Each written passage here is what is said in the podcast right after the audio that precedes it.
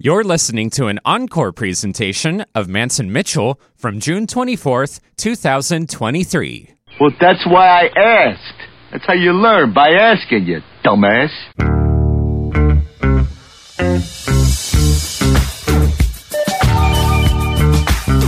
It's Mantz and Mitchell on the weekend with Gary Mantz, Suzanne Mitchell. A double shot of good conversation with great guests to power up your day. Mantz and Mitchell, you're on the air. Thank you, Eric Kramer. Happy Saturday, happy weekend to you, wherever you may be. I'm Gary Mantz. I'm Suzanne Mitchell. Together, we are Mantz and Mitchell in your ears for the hour. And of course, being Saturday, we get to work with our best weekend buddy, Nathan Miller, or he whom we like to refer to as Nathan Detroit. Nathan, Nathan, Nathan, Detroit. Uh, thank you for that credit, Gary and Suzanne. Good morning and afternoon to you. And what is good in the morning and afternoon?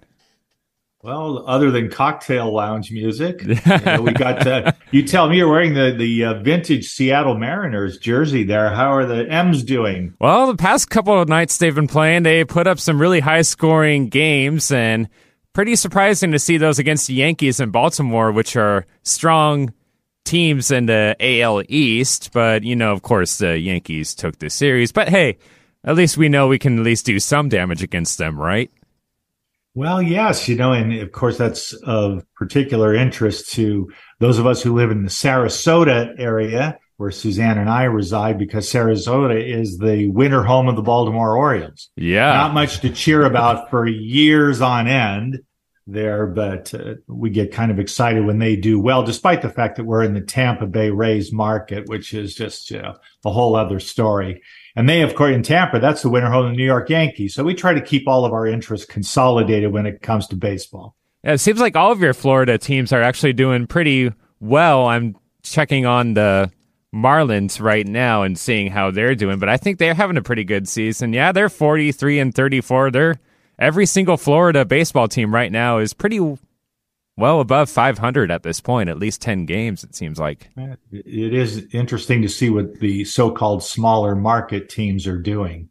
Yeah. So some of them are succeeding, and one of them eh, apparently is going to move to Las Vegas. Las Vegas is going to denude the sporting world of any Oakland based professional sports franchises. Yeah, well, I mean, I think they deserve that. It's going to be a sad transition, though. I mean, they had really a good club, but then the ownership just kind of imploded on it, from what I understand. And yeah. it's going to be sad to see the Coliseum slowly degrade, and because that was a really iconic stadium, and just years over years, it just seems like more and more of it is Oh, going yeah. downhill. Oh And- God! Before you were even born, Yeah. the Oakland Raiders played there and was referred to as the House of Thrills. like there, there were some crazy games in in that stadium, but it did become a bit of a mausoleum. So one day people will look from the freeway and see that it's overgrown with weeds. I'm sure. Mm. and it's one of the few baseball fields that is actually, well, not. I guess it's the one that's commonly known as not being something by a sponsor. You know, like you got the Wrigley Field, which is of course the bubble gum, but then the Coliseum, that's not really a sponsor name. No, no, it isn't. Uh, I, they had some kind of sponsorship. That Yeah. whole thing is unfortunate. it's big money, I realize, but I think it's great when you have a Yankee Stadium, a Tiger Stadium, etc. Mhm. You know, but I'm just a traditionalist, so that's I'm Me with too. the hoary old minions of uh, the sporting world. I don't understand those salaries. That's a whole other show we could do sometime. Crazy stuff economically. When something is going wrong with you or you aspire higher, Suzanne, it seems like sometimes, you know, a lot of people try to do it on their own and maybe they hit a snag. Maybe they fall into an emotional trough and they need some help getting out of it. Our guest today is primed to help people get out of the ditch that they have dug for themselves and get back on the high road. We are celebrating Mary Lee LaBay's 16th visit on Mantz and Mitchell. Sweet 16. We call it our Sweet 16. So we are going to fet her wonderfully on her 16th visit. And let me read just one paragraph from the back of her new book. Mary Lee LaBay's educational background includes a PhD in behavioral psychology and certificates in clinical hypnotherapy, NLP, applied kinesiology, Reiki, a Gestalt therapy, and instructor of hypnotherapy. She was accepted into Mensa in 1979 and listed among the top 100 thought leaders of 2007 by Personal Excellence magazine. Over the years, she served on the board of directors for the Washington Hypnosis Association and the Washington chapter of the National Guild of Hypnotists. Her most recent book is Mastering Hypnotherapy Transformational Strategies for Healers and Coaches. We will be sure to give out her website and more information about that at the bottom of the hour. But welcome for the 16th time to Mantz and Mitchell, Mary Lee LaBay. Yay, I'm so grateful to be here. I'm so excited to be back with the two of you. We always have a great fun time, I think. Well, we do, hence the 16 times. the conversations have really run the gamut over the years. Your first uh, time on air with us was in 2009, in March of 2009. And so, uh, you know, that's, that's a lot of visits. We've covered a lot of ground. Gary was saying, you know, we've covered so much ground with Mary Lee. He said, I'd actually like to go back and ask her some really basic questions as though she were brand new with us today like where are you from and how'd you get interested in this and all that kind of good stuff. So, Mary Lee, where are you from and how did you get into all this? Who are you? Apparently, uh, 16 is a pivotal number for you. you at 16, you got into astrology, as I recall, and there's something with you in Minnesota. There, they're talking about the heartland of America here, and Suzanne from the Great Midway from Chicago to take on the metaphysical view and to view life through that metaphysical lens would be a pretty seismic shift for a lot of people if they even dared to explore it. Yeah, yeah. Um, well, I, of course, my background has a lot to do with, or at least my professional work has a lot to do with past life regression. So I do believe that when we come in as children, we are bringing in a lot of the wisdom, a lot of the perspectives and the orientation that we have that we've gained from all these other lifetimes. So, yes, I was born and spent my first 10 years in a little town in Minnesota. Um, and, you know, it was just really beautiful. It was very innocent and, um, you know, lots of good ethics and community and all that that you would expect there. But in my own mind, I was, um, you know, connecting, you know, in the spirit worlds, I guess you might say, or having thoughts that um, might not have been really part of any conversation that anybody was having, such as playing games with my little girlfriend of who were we in other lifetimes? You know, it's just kind of amazing to think, well, where did that come from when you're eight years old in a little town or even younger, you know, maybe six or seven in a, in a small town in Minnesota back in the fifties. But, um, as for 16, um, we had moved to Colorado and I was, uh, in school and my, um, homeroom teacher said, you know, I'm going to read everybody's horoscope. And I thought, what is a horoscope? And um, so I learned that there was such a thing as astrology. And immediately I, it just sparked something deep in my soul. And I started studying, trying to find every book I could find on the topic. And back in those days, we're talking in the early 60s or mid 60s, I guess. Um, you know, it wasn't like now when you can find whole bookshelves of books at, you know, at the bookstore on astrology. It, you really had to dig deep. And, you know, I ended up with books by, you know, Alice Bailey and some of these people where it was so esoteric. You couldn't, you know, you read a paragraph and you go, what are you talking about? Um, you know, so you really had to dig and, and all of that. But, then I, you know, I took up tarot as well, reading tarot cards. Um, I don't know how much history you want from me. This is, um, uh, well, then I moved to Puerto Rico for five years. And what drew me there was really um, the spirituality that I could find. Um, there was um, the Theosophy Society, the, or the Theosophical Society, let me pronounce that correctly, Um, and people that were just, you know, practicing, um, you know, herbology and, and more of the indigenous kind of practices that were still really alive there. Um, and so I got really intrigued that the general population or the people that I was able to associate with were really, you know, carrying on those legacies of of you know spirituality, espiritistas, and and witchcraft and things like that. I didn't get into witchcraft particularly, but um, you know, and then back to Colorado, and um, anyway, eventually I you know went on to study psychology and um, then then um, you know, started my, you know, more serious spiritual studies and started experiencing past lives and then providing past lives for other people. And then I got my hypnotherapy certification.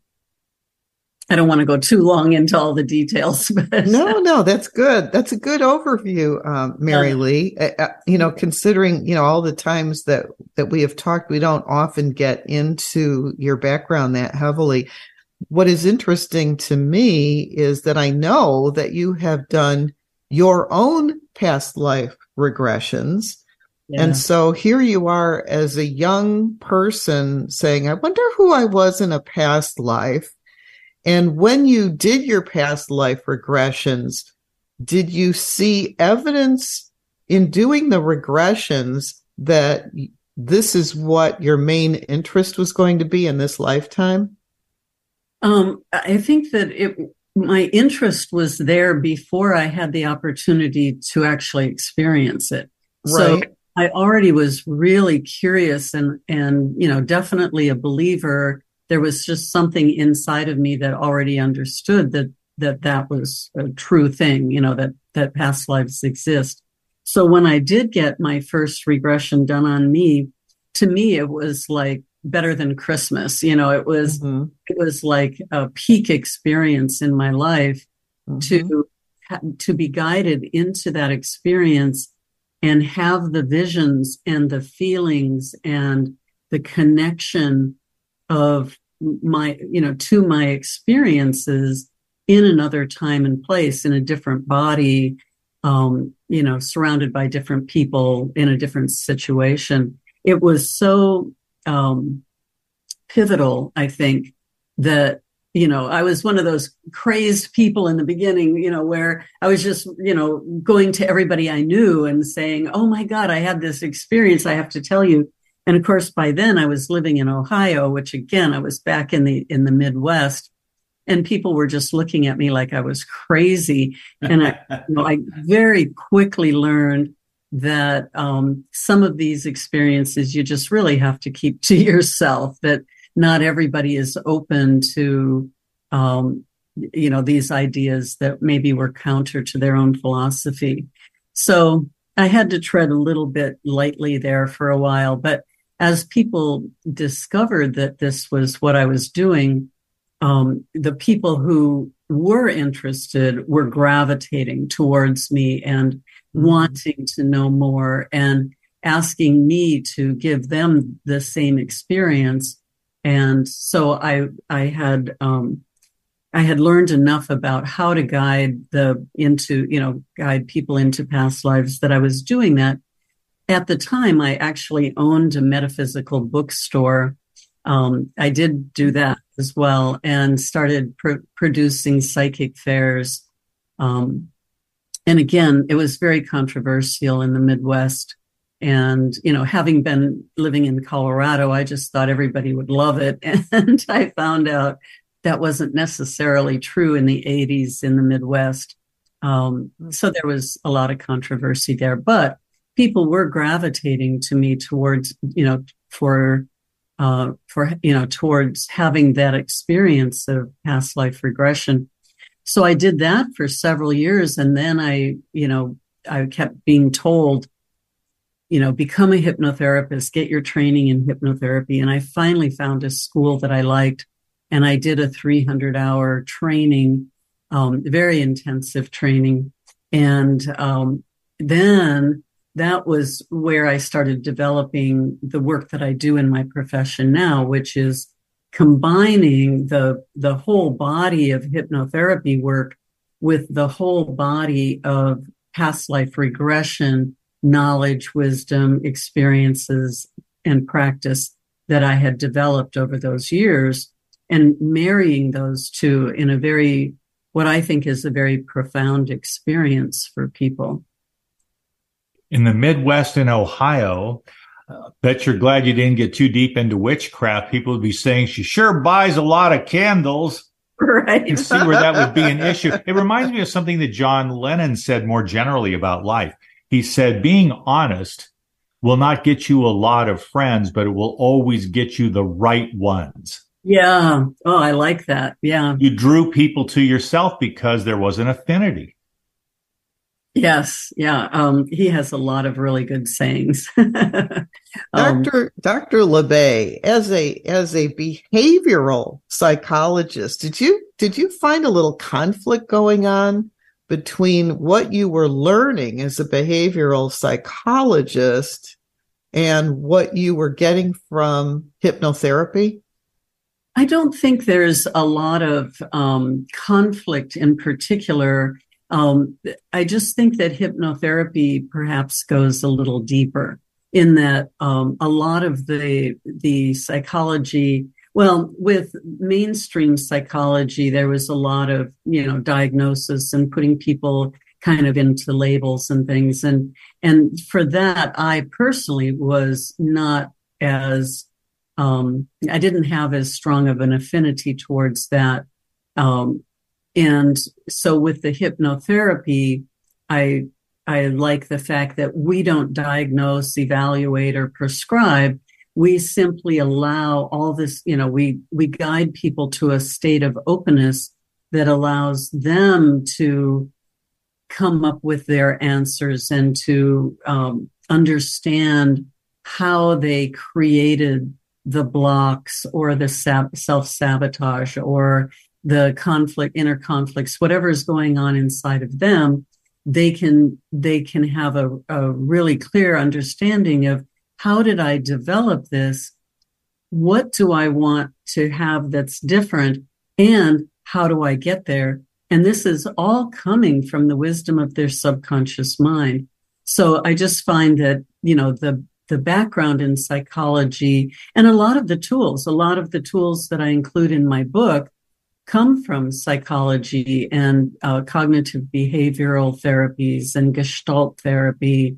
Um, and they're combined, but they're combined in a way that we use it within the hypnotic envelope. At some point, after you were doing all of this work yourself and getting all of the education and taking the classes and getting certified, somebody must have said to you, you could be teaching this. Yeah. and and you've done teaching at a couple places in Western Washington. And this I, is not your first textbook for teaching. Right. Your first textbook, tell us about that. Okay. How long has that been around?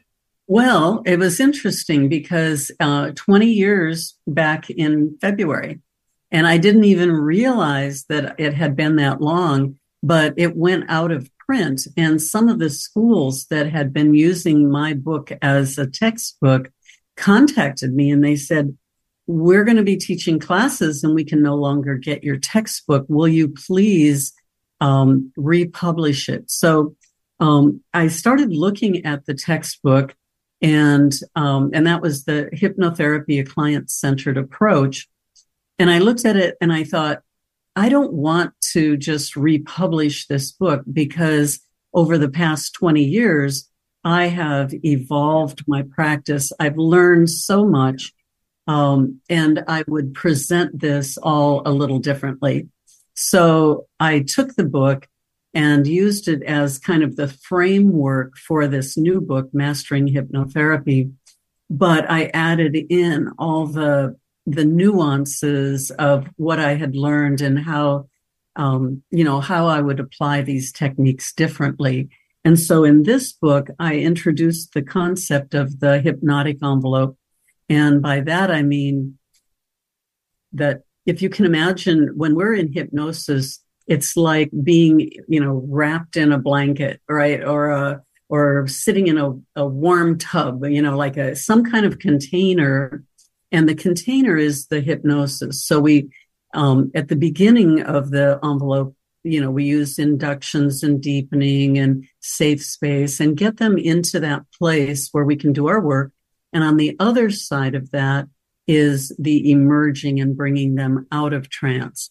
And what's in between, you know, if it was like an Oreo cookie, um, the juicy, you know, the creamy center is all of the, or are all of the healing and self discovery tools that we use. So um, I've coined the phrase hypnotic envelope because we we put our clients into that space, and then while in there, we're actually doing the work.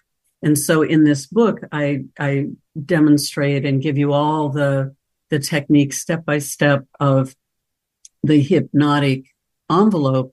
And then I actually introduce 22 different healing and coaching techniques um, that you can use within that space to address pretty much anything that's going on in life. Anything, you know, from pain, addiction, relationships, childhood abuse, um, you know, indecision, uh, you know, I can't even think of it all. It, you know, it goes on and on. Um, anything that a person comes to you with.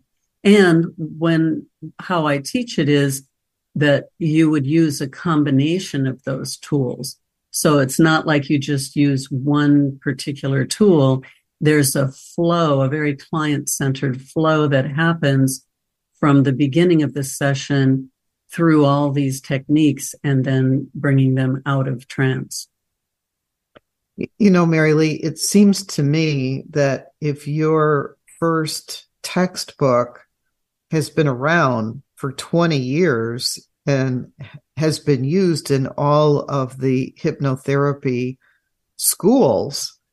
It, well, it, all, but many. Well, in many. I mean, right. it, it seems as though this one will also be kind of a blockbuster because it contains that much more. And, and I would think that will be the substitute for what people have been using for the last 20 years. Yes, yes, I would imagine so. And I've had really great feedback and reviews on the book. And uh, really, it can be used for anyone. Um, even if you're like, if you're a parent or a teacher, I say healers and coaches, but parents and teachers are really the same as coaches. Being a friend, oftentimes you're in the, the healing and coaching position. And knowing these different techniques and having this access um, it, we can, you know, a lot of the techniques you can use on yourself, um, but you could also use it in parenting um, and obviously in healing and coaching. And like you said, um, I have taught at um, two different institutes here in the Seattle area. One was Bellevue College. I, I taught there for many, many years. And I also taught for about seven years at Bastyr University which is the university that produces all our wonderful naturopaths, acupuncturists, uh, nutritionists, psychologists. And um, a lot of those students took my training because they saw that it was a perfect marriage between, you know, the techniques that they were using. But when they would have a client who would get stuck, or maybe the pain wouldn't go away, or you know, there was some deeper root to the problem, they would use the hypnotherapy to to um, complement the other types of of modalities that they were using. We are talking with Mary Lee LaBay. It's a pleasure to have her with us. 16th trip around our particular orbit and always a pleasure.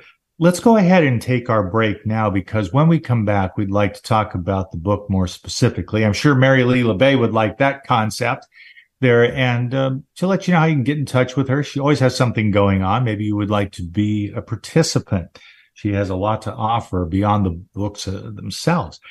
So uh, we're Mantz and Mitchell. Mary Lee LaBay is here. We're going to get into methods about ways that with some help and perhaps ultimately on your own, you, you set yourself a challenge and you achieve it. That means digging yourself out of an emotional trough. Well, we've all done that before, haven't we? And we've made it this far together. We are Mantz and Mitchell. Stick with us. We'll be right back.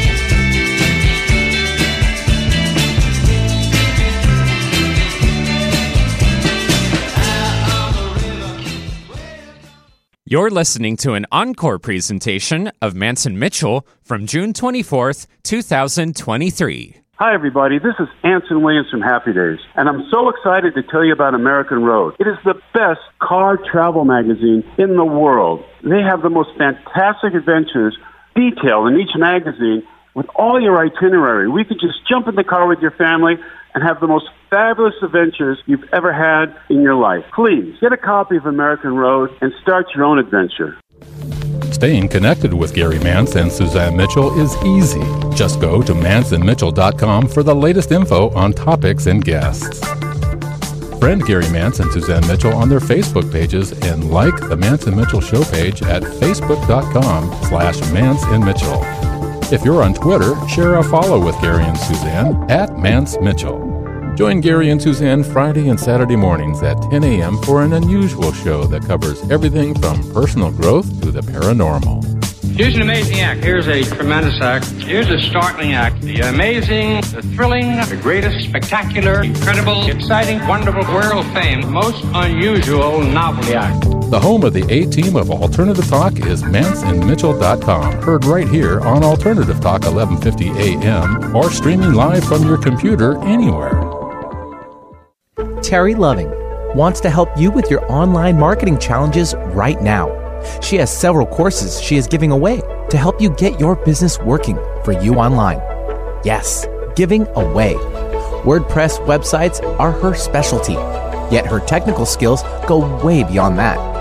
Check out her blog at terryloving.com or email her directly at terry at terryloving.com. That's terry at terryloving.com. I'm Gary Mantz. I'm Suzanne Mitchell. We're a couple of baby boomers who bring you a talk radio mix of metaphysics and music, politics, and pop culture. And you never know which celebrity will join us for an interesting conversation. Mantz and Mitchell is Boomer HQ, Friday and Saturday mornings at 10 on 1150 AM KKNW. Your home for alternative talk in Seattle and Western Washington. You found us. Maybe you've been guided. Talk 1150. Sitting in the morning sun. I'll be sitting when the evening comes. Watching the ships rolling in. Then I'll watch them roll away again. I'm just sitting on the dock of the bay. Watching the tide roll away. I'm sitting on the dock of the bay, wasting time. Waste of time. There, uh, Suzanne's going to come in with the marketing piece here. I chose that bumper music in your honor, Mary Lee, because I remember the good times we had at your old house on the Yeah. east side there. Suzanne and I were sitting with the Doc and LaBay.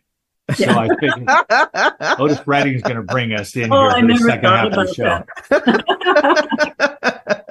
Yeah, my husband's a doctor too. Yeah. Well, welcome Yeah. back to Mantz and Mitchell. Mary Lee LaBay is our guest. Mary Lee, uh, the book is, I think it's going to be a really big hit. And as you said, it's not only for healers and coaches. It can be used by a lot of different people. If people want to get the book or if they want to learn more about you, what kind of uh, social media, website, any anything that you want to share with the listeners about how they can get in touch with you? Um, the easiest is probably go to my website, which is maryleelabay.com, M-A-R-Y-L-E-E-L-A-B-A-Y.com. Um, the book is exclusively available through Amazon, Mastering Hypnotherapy, a transformational or transformational strategies for healers and coaches. Um, it's available, uh, you know, it's a, um, what do you call it? A, a um, print on demand book through Amazon. And actually, right now, I believe they're still having a special. The ebook is available. I think if you have a special Kindle um, account, I think it's free. They're giving it to you for free. Wow. So you could check it out on ebook. Um, but, you know, a textbook for me, textbooks and recipe books, um, I always want to have the physical copy because then you can just, you know, open it up to where you want to be and not have to, um, you know, I don't know. It's just not as convenient with an ebook. But yeah, it's it's on special right now as part of my launch, so people could check it out and see if they want to buy a hard copy. Part two of your book is techniques of hypnosis. And Gary and I were going through some of the techniques that were in the book. And we were so fascinated by a couple of those sections. And one of them had to do with uh, uh, subtle physical cues that you get from people when you're when you're working with them and uh, it reminded me of a TV show when somebody was trying to figure out if somebody else was lying, and she goes, "Oh, you didn't blink. Okay, you're not lying." And I thought of you, uh, and I thought, you know, it depending on where where people look, what they're doing with their hands, you you have laid all of this out so beautifully. I thought maybe you'd say a little bit about that, like, you know, how can you use this in a really practical way, even if you're not a healer or a coach? how can you use it personally? Absolutely. Well, there's um, eye movements. So when a person is, um, when you ask a person a question, for instance, and they look up, it would indicate that they're visual or what they're remembering was something that they saw. And if they, you know, look straight ahead, it's their, their, or towards their ears, it would be something that they heard you know, so they're accessing um, verbal or, you know, uh, auditory information. Or if they look down, they're accessing information about their body or their feelings. Um, one of the one of the kind of humorous um, readings like that was done when Ken or when um, Clinton was being asked about uh, Monica Lewinsky because he was asked you know, did, did you have sex with that woman? And he looked down. And so, you know, people in this world were like, oh, he's, he's, um, re- having some body, re- um, body memories, right? Um, so you can. I think that much is assured. now I know that it's been uh, proven true. Um, so you, yes, there's things like that that you can pay attention to also, you know, I'm teaching people how to pay attention to even more subtle body movements, such as, I mean, an example would be I was working with a young man at one point and he was in trance and relaxing very nicely. And this was when I was seeing people in the office. And, um, and so somehow he brought up something about his father. And as soon as he talked about his father, his foot started just, you know, jiggling, just, you know, jiggling back and forth. And so he was talking about something else, but he had mentioned his father and that happened. And I said, Oh, uh, by the way, what, how is your relationship with your father? And he said, Oh, it's just fine. It's, you know, there's nothing there. I said, Oh, well, you know, I find it interesting that when you mentioned your father, your foot jiggled as though there was some extra energy coming out what we call energy leakage, right? Um, and so there was some extra energy there about it. And so then he said, Yeah, well, okay. Yeah, there's, you know, we have some real big problems. And we went into a whole discussion about that.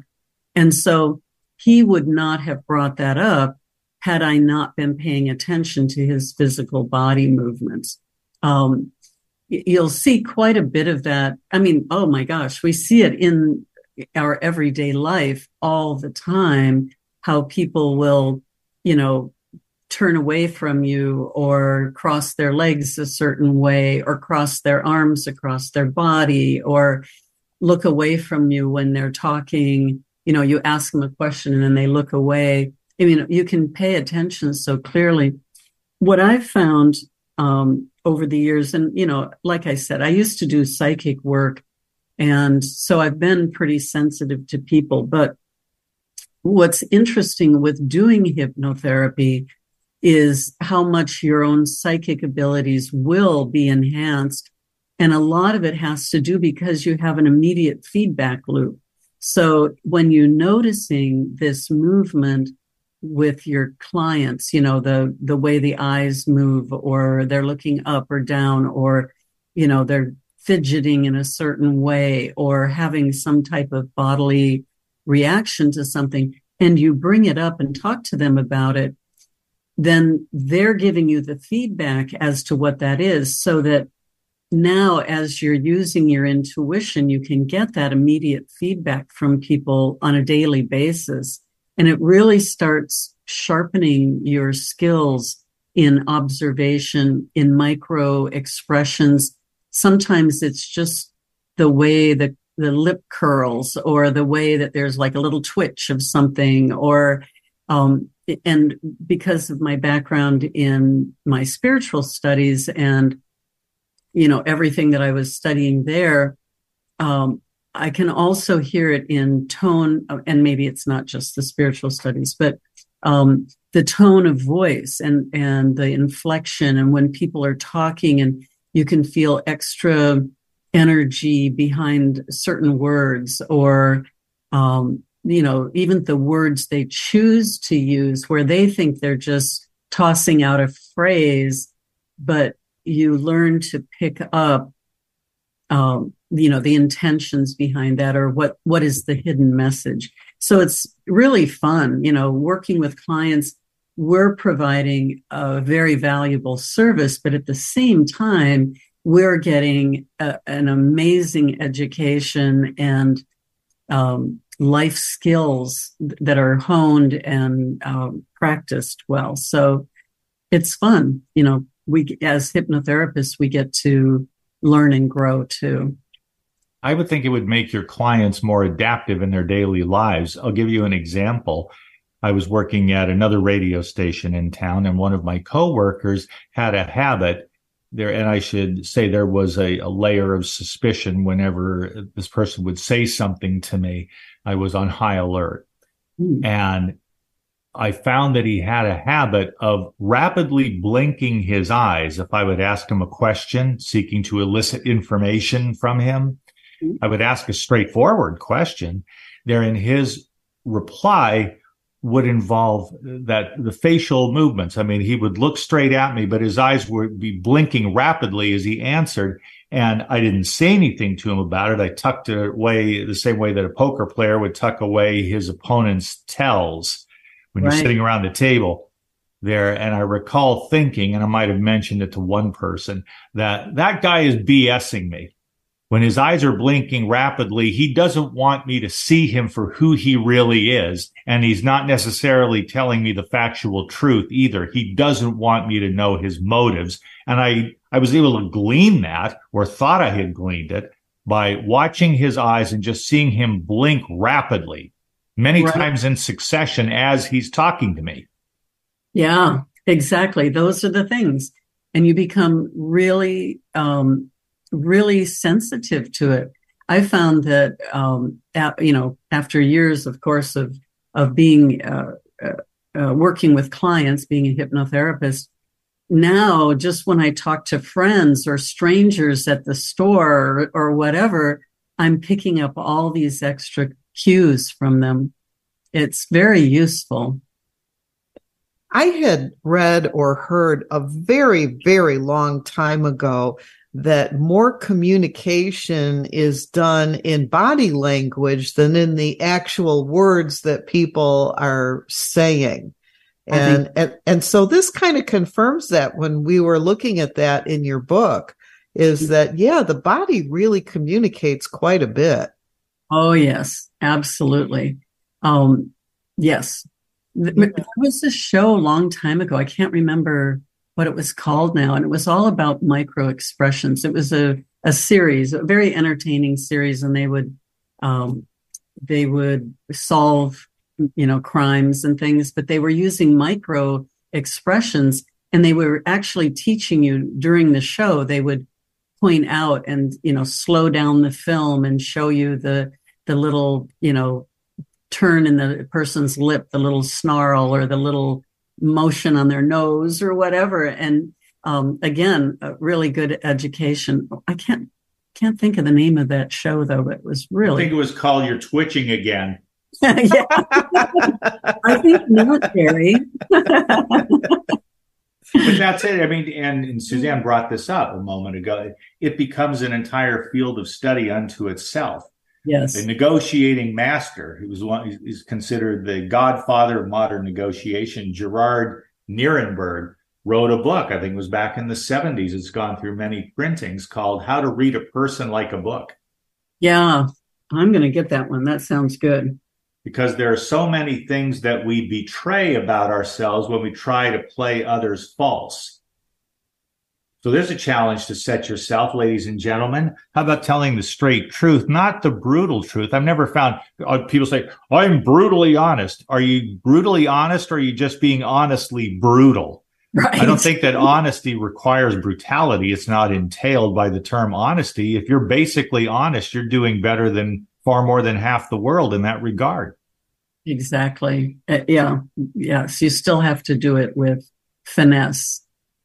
It's so true. Mary Lee, in all of these techniques of hypnosis, um, we we talked about the cues because I just found that particularly interesting. But is there one um, that you could maybe share with our listeners that maybe they could use today? Technique, yes. Um, one of my favorite techniques that I think is easy to share with people um, and can be applied um, open eyed. So you don't have to be in hypnosis and you can apply it to yourself. The only thing that uh, would be helpful is if you do it in a thoughtful way. So kind of in a meditative, honest, open frame of mind. Um, but it's a technique called secondary gains and I would say that I use this technique in probably 80% of the work that I do because it's so fundamental um, to anyone who's coming into the office uh, to, to have some work done. So the, the secondary gains helps us to uncover the motivations behind self sabotage, indecision, addictions, bad habits, you know, all the things that we do, kind of knee jerk reactions oftentimes, but the things that we do, um, even blocks. And I think we, we all fall into the category of one of these, right? Having a block or a little bit of self sabotaging behavior or, you know, addictions and things. So to set this up, um, if you're in the listening audience, you might want to take notes. There's four questions that I'll dictate to you, and then we can do them later. But um, so the the four questions are: so you you want to pick exactly what it is you're working on. So let's say somebody wants to quit smoking, just as a general topic. So the the questions would be: what is the benefit of smoking? So you can fill in the blank. What is the benefit of getting angry? What is the benefit of um, dating this guy? You know, I mean, you can use it for almost anything. Um, and then what is the detriment of smoking is question number two. So what is the benefit of smoking? What is the detriment of smoking?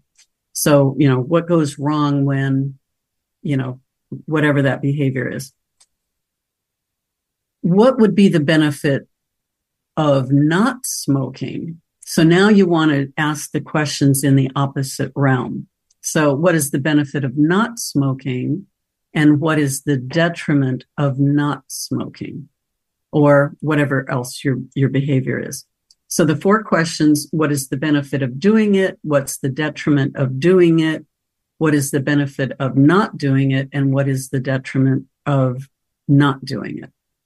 And you'll find that questions one and four will probably have similar answers, and the answers to um, questions two and three will probably have, you know, be somewhat similar as well. But it'll set up, you know, pretty clearly what the conflict is inside of you. Suzanne, you look like you're either writing. I'm writing it down because I got excited. I want to be able to use that. I Yeah. like that. What is the benefit of it? What is Uh-huh. the detriment of it? What is the benefit of not doing that? And what is the detriment of not doing that? Yeah. I like that. Those are, are four easy questions They're to easy ask yourself. You can do it as a journal project and you can do it anytime for any topic. Just pick one topic at a time though. Right, right. Like, what is the benefit of going away to college? What is the detriment of going away to college? What's the benefit of not going away to college? But in that, it's, is it the away that's the issue or is it going to college? So you might, you know, it might be, you know, um, even broke down, broken down further. Right. You know, is there a benefit in going away, you know, of leaving town to go to college, you know, that sort of thing. Right. But um, for the smoking one, I have a fun example. Um, so I had a man come to me for smoking, and it, you know he, the benefit of smoking. You know he was doing the usual. Oh, it calms my mind and all of this. And I said, you know, what else? What else? And you want to do this too when you're doing the questions. Really ask yourself what else, because you need to dig deeper than just what's on the surface already known in your mind. And so I was digging and digging. What else is the benefit? And he said to me, well, I'm an artist and my favorite artist is Norman Rockwell. And Norman Rockwell had a self portrait of him smoking a pipe. And so Norman Rockwell is a smoker. And so when I smoke, I feel like I'm a better artist. And he was blown away because he said, I never ever knew this about myself. I just smoked because I thought it helped me, but I didn't realize that connection with Norman Rockwell. And so we did all four questions. And then we follow that typically with what we call parts therapy, where we put, you know, the one part on one hand and the other part on the other hand. So one hand wants to smoke and the other hand wants to quit, right? And so we go back and forth with uh, debate, more or less, uh, conversation.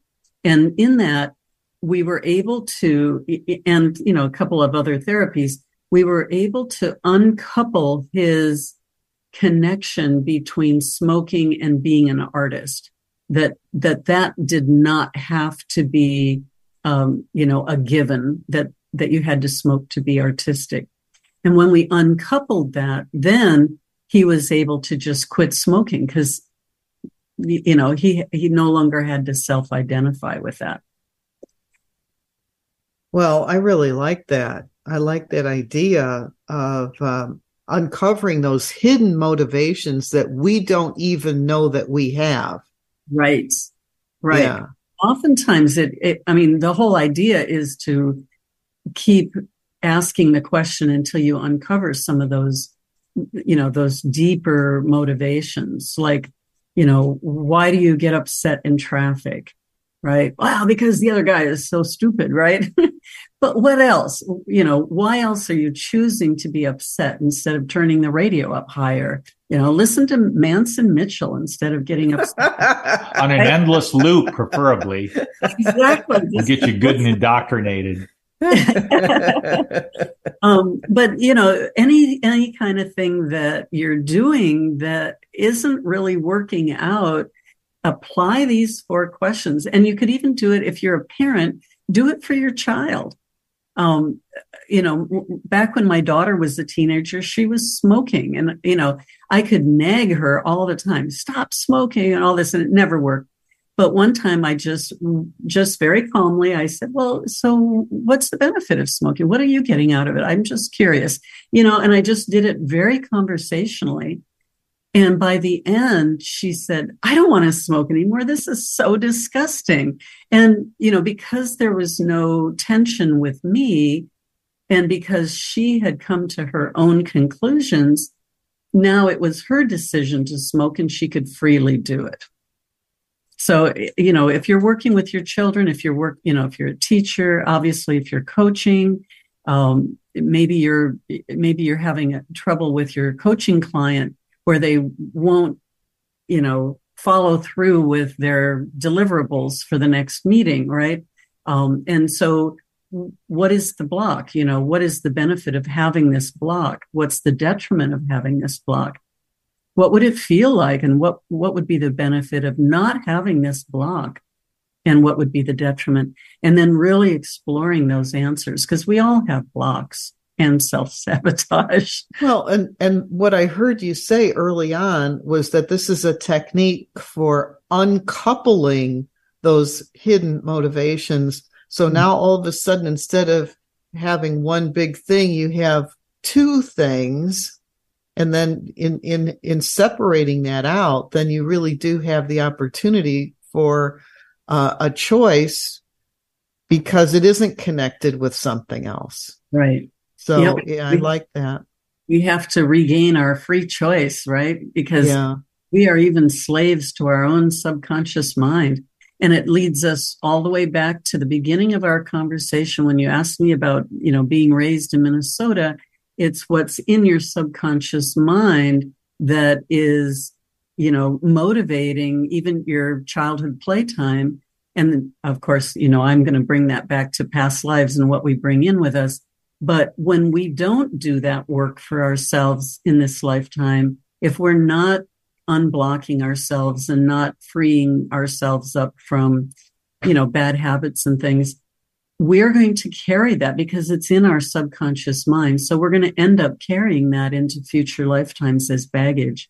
And so the quicker we get to it here and uncouple those um, behaviors from from our psyche, then um, the better our lifetimes will get all around. I love that. I, let me throw this out just to be spooky with you, Mary Lee. okay. I don't endorse this point of view. It's just occurring to me as I hear you talk. You know, I like. I, I think of the the great work of Duane Allman as a guitarist, and there are many at Prince that you could name. You know, George Harrison, the musical genius of Paul McCartney. Elvis himself goes on and on. When people turn to substances, mm. and it depends, I think, a lot on the era in which you find yourself. Or if you go back to the 60s, LSD, which I've never taken and I have no desire to take it, but a lot of people did. Mm-hmm. Some people might do it through marijuana. Other people do it through alcohol. Some people do it through heroin. When people put themselves into an altered state of consciousness, it occurs to me, and I'd love to get your professional take on this. It occurs to me that there are two basic things happening there, at least two.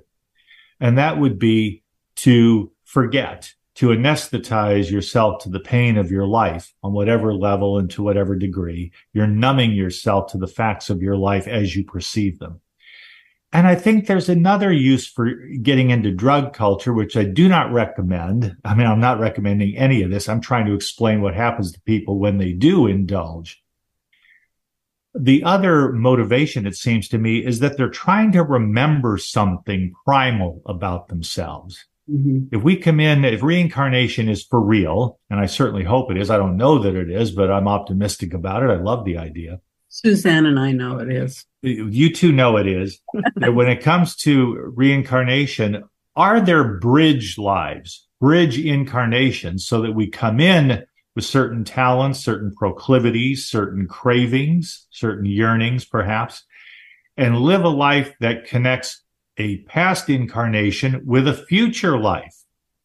I've used that to explain a Mozart, to explain Prince, to explain great painters, great actors, those involved in, in performance arts, for example. There, when they do that, can you really be that masterful at whatever you're doing in the course of a single lifetime with nothing coming in with you and nothing that you're looking forward to expressing the next time around? That's a big question for the 30 seconds she has left to answer. Well, just yeah, give us the entire explanation in 90 seconds. All right, in double double speed.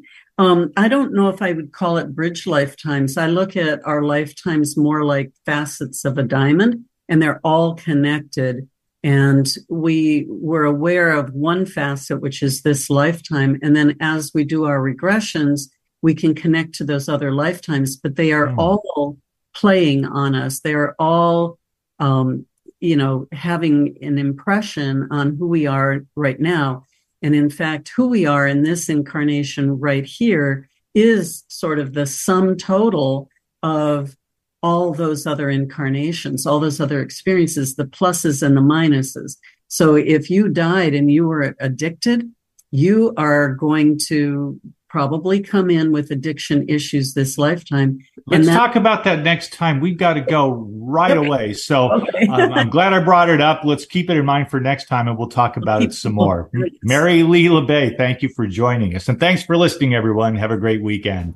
Thank you all.